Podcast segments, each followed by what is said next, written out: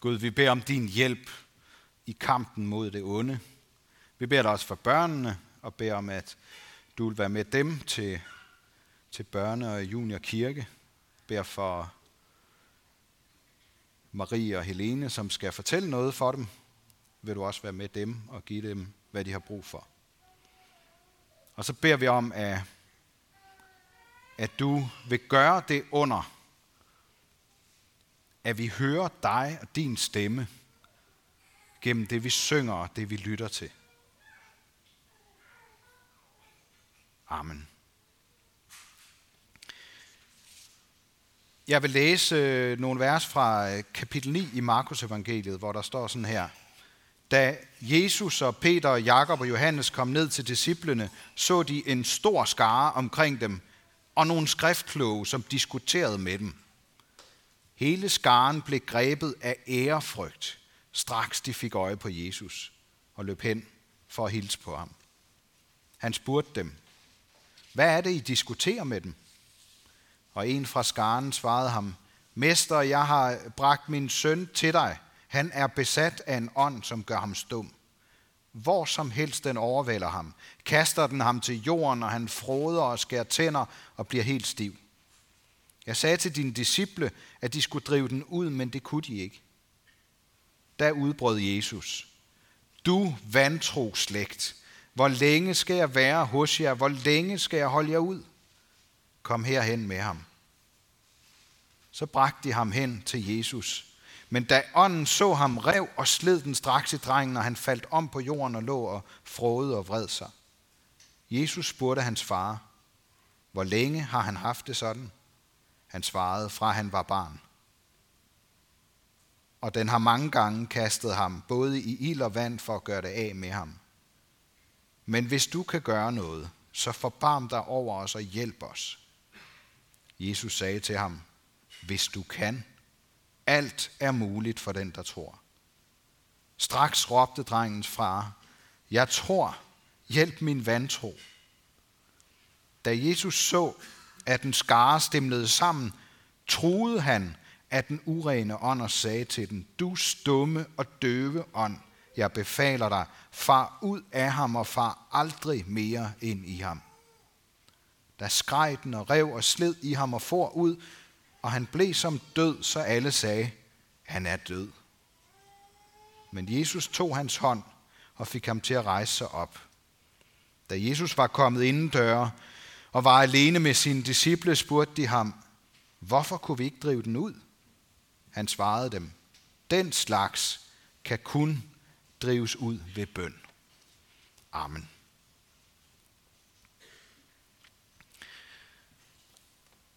Du kommer altid for sent.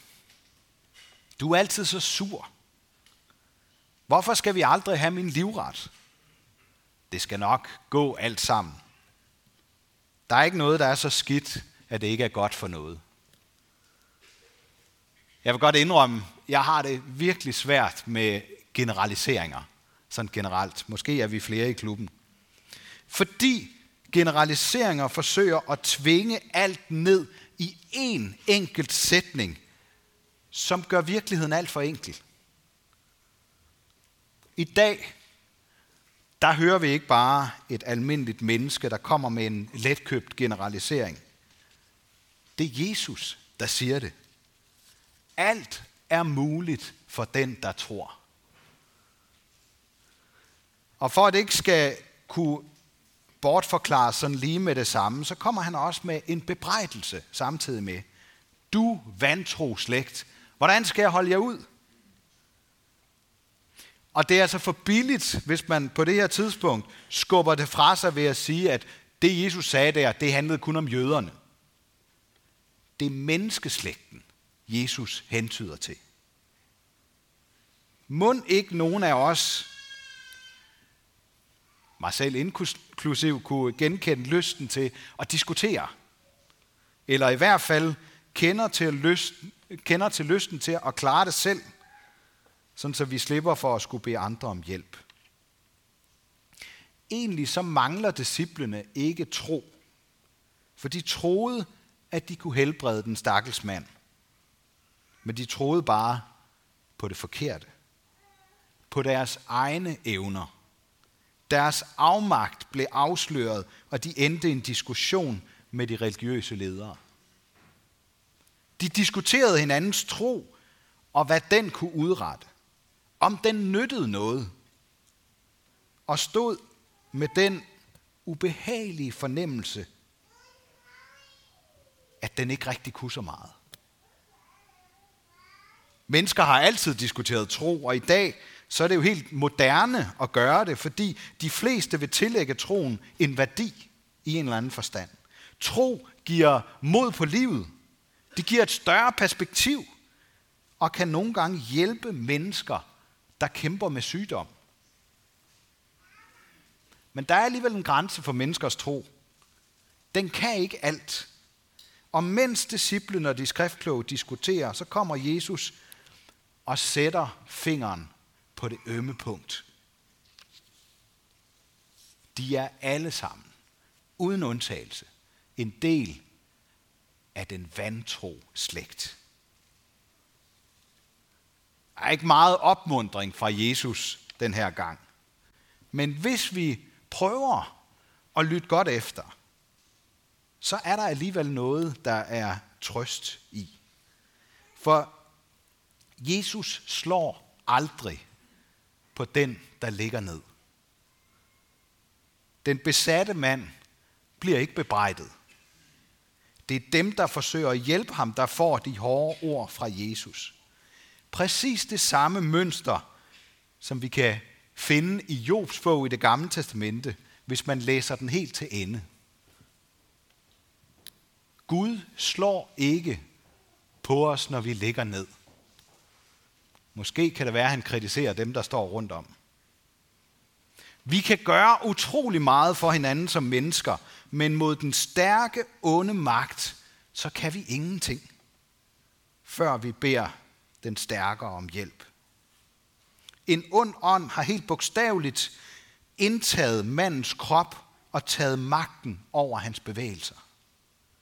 Det viser sig som kramper, men det er ikke almindelig sygdom.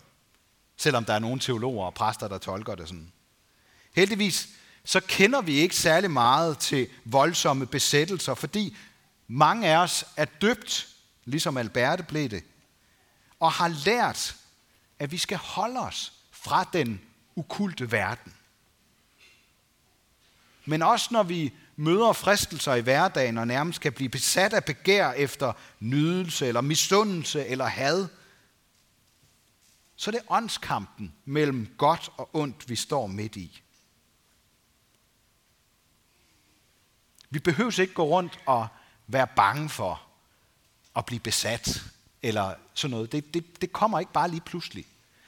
Det er noget andet, når vi står i en åndskamp. Og så alligevel så er der nogle, nogle paralleller. Ofte så tvivler vi på, at det skal tages så alvorligt med de der onde ånder og viser på den måde tydeligt, at vi hører med til den vantro slægt, Jesus taler om.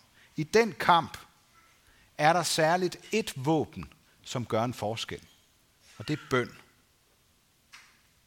Jeg har ofte snakket med nogen, der i perioder har haft meget svært ved at bede til Gud.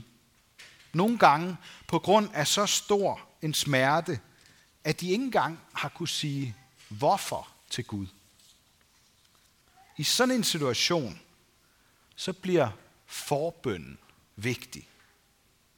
At vi beder for hinanden. Beder for dem, der ikke kan bede selv lige nu. Vi skal selvfølgelig heller ikke nøjes med at bede for problemer, som vi kan hjælpe med at løse. Men når vi står med vores afmagt over for menneskers lidelser, som disciplene gjorde, så skal vi bede for de lidende som en troshandling midt i tvivl og modløshed. Sten Skovsgaard, der var biskop i Lolland Falster stift for nogle år siden, han beskriver forbøn som en mulighed for at binde tråde eller strenge mellem mennesker, som Gud kan spille på. Det synes jeg er et meget godt billede. Søren Kierkegaard, han siger, at Bøn er at kæmpe med Gud og sejre ved at Gud sejrer i os.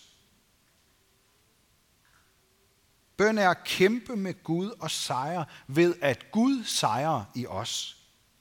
Jeg kommer til at tænke på Jakob, som man kan læse om i første Mosebog, der lige inden han skulle møde sin storebror Esau efter at have snydt ham for deres fars, far Isaks og Guds særlige velsignelse. Da Jakob kæmper om natten med Gud, så siger han til Gud, jeg slipper dig ikke, før du velsigner mig. Jakob bliver slået, så han kommer til at halte resten af sit liv, men han får Guds velsignelse. Patriarken Jakob er ikke kendt for sin tro, som hans bedstefar Abraham er det.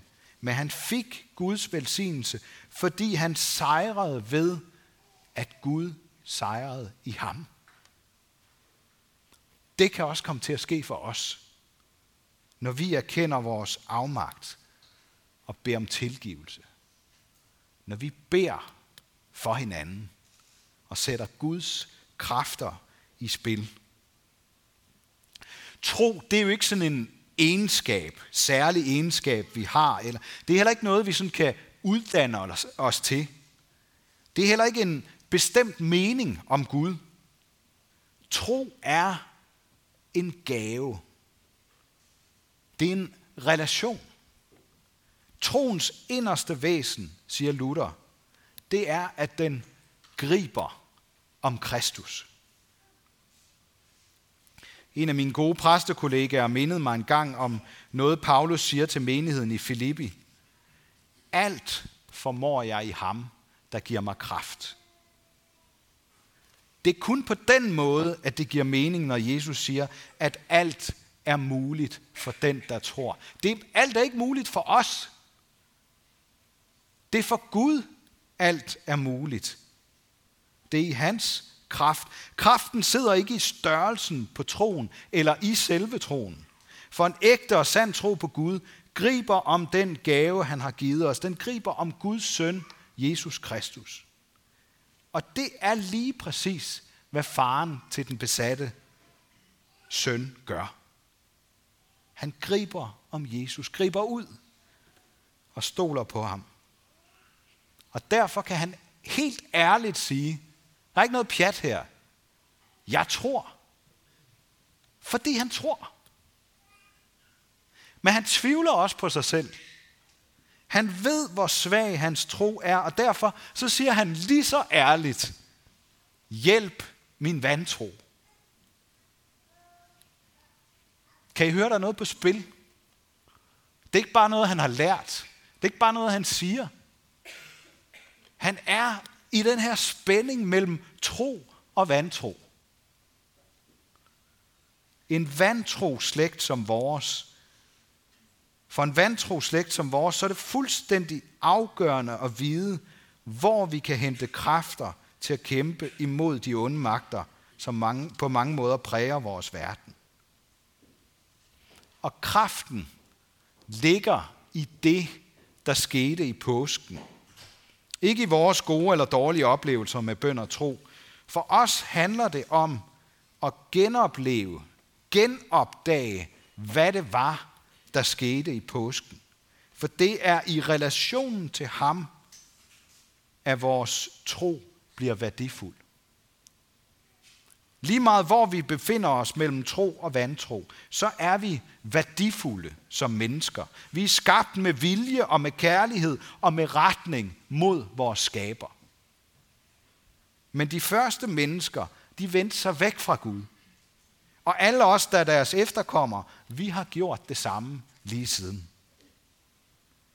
Den oprindelige paradisrelation får vi et glimt af i dag, hvor Jesus befrier et menneske fra det onde – som han var bundet af.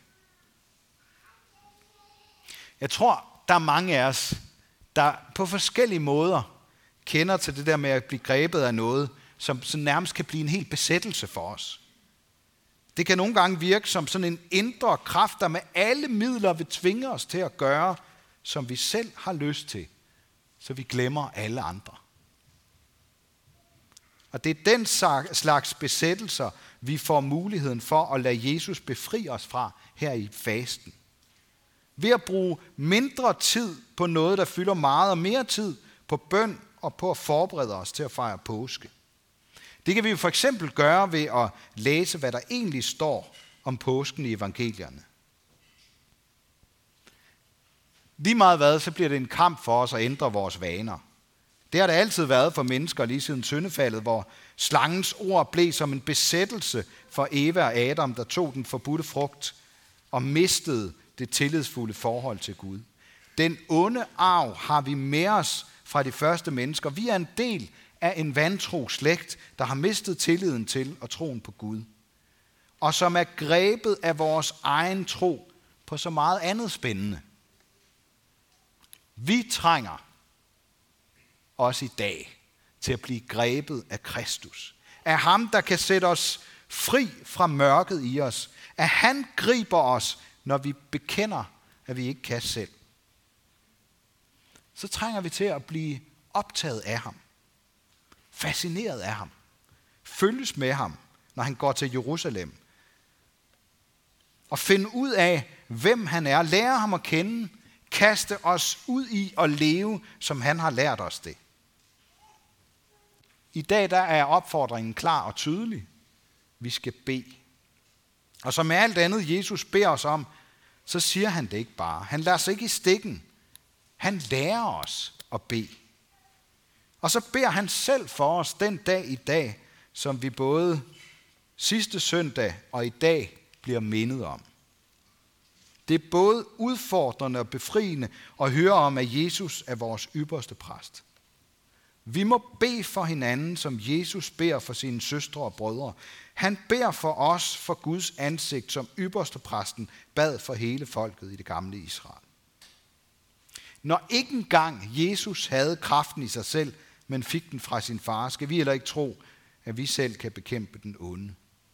Det kan vi kun, fordi Jesus er stærkere end alle onde ånder og går i forbøn for os, som vi hørte det fra Hebræerbrevet gennem ham, når vi griber om ham og bliver grebet af ham, så kan vi få Guds kraft. Det er ikke som at åbne for en vandhane eller som at tænde for en kontakt. Men det er at bede og vente på trods af tvivl og vantro og tro på, at Jesus har al magt i himlen og på jorden. Og en gang imellem, så får vi et glimt af det, mens vi lever vores menneskeliv. Et sted mellem tro og vantro. Alt er muligt for den, der tror, fordi intet er umuligt for Gud. Hvis det bare var mig, der stod her og sagde det til jer, så ville det ikke være andet end endnu en utålig generalisering. Men nu er det Jesus, der siger det. Og derfor så er der mere på spil. Så meget på spil, at vores egen tro aldrig kan bære. Men vi har en ypperste præst, der bar vores synd en gang for alle, og bærer vores skrøbelige tro med sin fuldkommende tro og trofaste forbøn. Jesus fortæller os ikke bare, at alt er muligt for den, der tror. Han viser os det. Det skal vi forsøge at få øje på når vi skal fejre påske sammen. Det er der, vi er på vej hen. Og tro i bibelsk og evangelisk forstand, det er at følges med ham, der tror og med sin tro bærer os, der ikke formår at tro, og som bærer os gennem døden og ind til livet.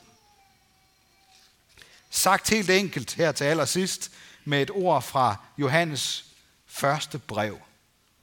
Gud har sendt sin enborne søn til verden, for at vi skal leve ved ham. Ære være Gud, vores far, der har skabt os i sit billede. Ære være Guds søn, der tog vores straf, så vi kan leve i frihed. Ære være Helligånden, ham, der gør Guds kærlighed levende for os.